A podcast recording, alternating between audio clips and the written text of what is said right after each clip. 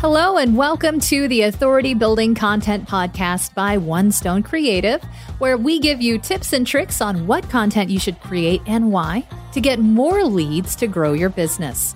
And today we're talking about the four reasons you should be creating content. So there's four main purposes for creating content. First is audience building and engagement. Second is relationship and network building. Now, third is thought leadership, and fourth is organic reach and SEO.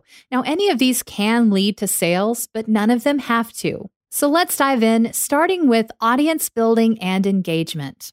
This is one of the most common reasons to get into content creation. You make the content, get it into the world, people see it and like it, they join your list, buy your stuff, tell all their friends, and maybe even tell you their secrets and love you forever. Cool? It's totally cool if. Yes, if. Audience building and engagement is a long process with a lot of variables. Now, if you're starting from scratch, you're going to be on the audience part before the engagement part, which means getting your content in front of as many people as possible. And that includes those lovely CTAs that lead to your funnels. Now, the other side of that is engagement, which means you already have an audience. You're giving them something to enjoy, learn from, talk about. This is a side of things where you'll see content that's geared towards selling, so keep that in mind. Now, audience building and engagement is a great reason to create content, but you either have to already have the audience or be willing to work for a while with slow growth before you start seeing traction.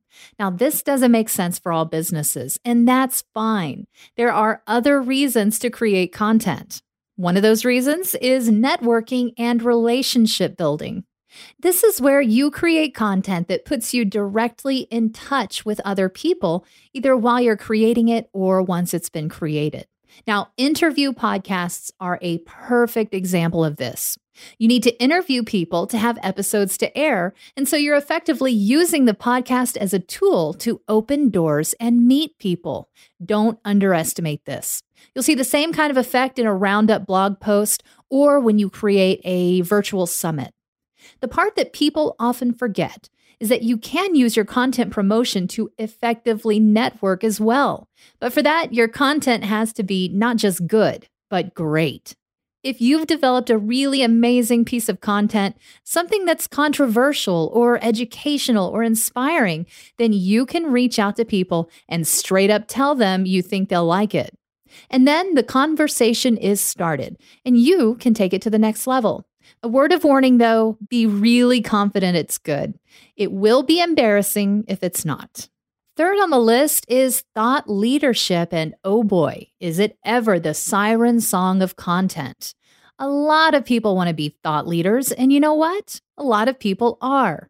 Maybe not all the people who have thought leader written in caps on their Twitter bio, but still, there are thousands of interesting people with interesting opinions who are doing interesting things and really advancing the thinking and understanding in their area of business, which is very cool. Being a thought leader in your content means you have something new in an industry where things seem almost entrenched or slow to change or on the wrong path. So, in other words, focusing on your own thoughts, opinions, knowledge, and expertise in what you publish. And number four on the list organic reach and SEO. It's a true thing that the days of build it and they will come on the internet are totally gone, if they ever even happened at all. But it's also a true thing that people do use search engines to find information, and a staggering amount of search requests are totally unique. That means no one has ever typed them into Google before. You're not going to be found for a common search term or even a unique one if you don't have anything there. And having a robust content archive is powerful for other business purposes as well.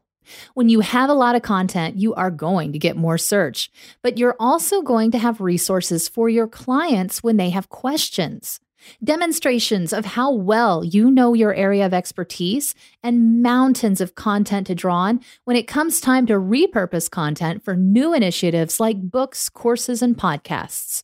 Most of your content should be in one of the first three categories, and by extension, doing number four, which is SEO and reach.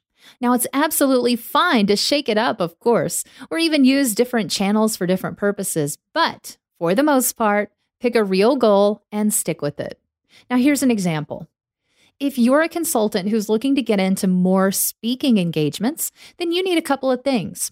You need to be heard speaking with authority on your subject matter, demonstrating the breadth of your knowledge and insight. And you also need to be meeting the kinds of people who organize events that hire speakers or who can introduce you to them.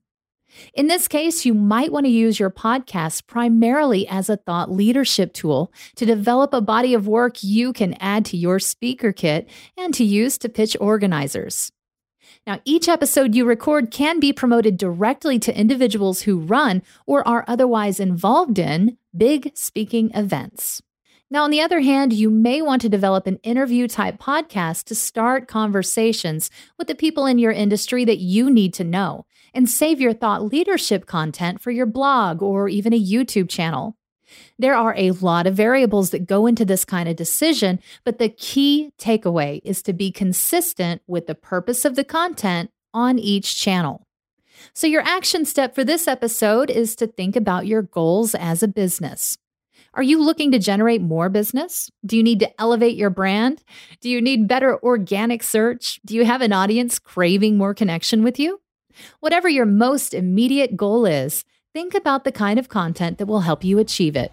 If you like this episode and want some more details about how to choose the right content for your business, go to authoritybuildingcontent.com slash two, that is the number two, and check out the infographic we made to show which content is best for which revenue generating goal. That's authoritybuildingcontent.com slash two.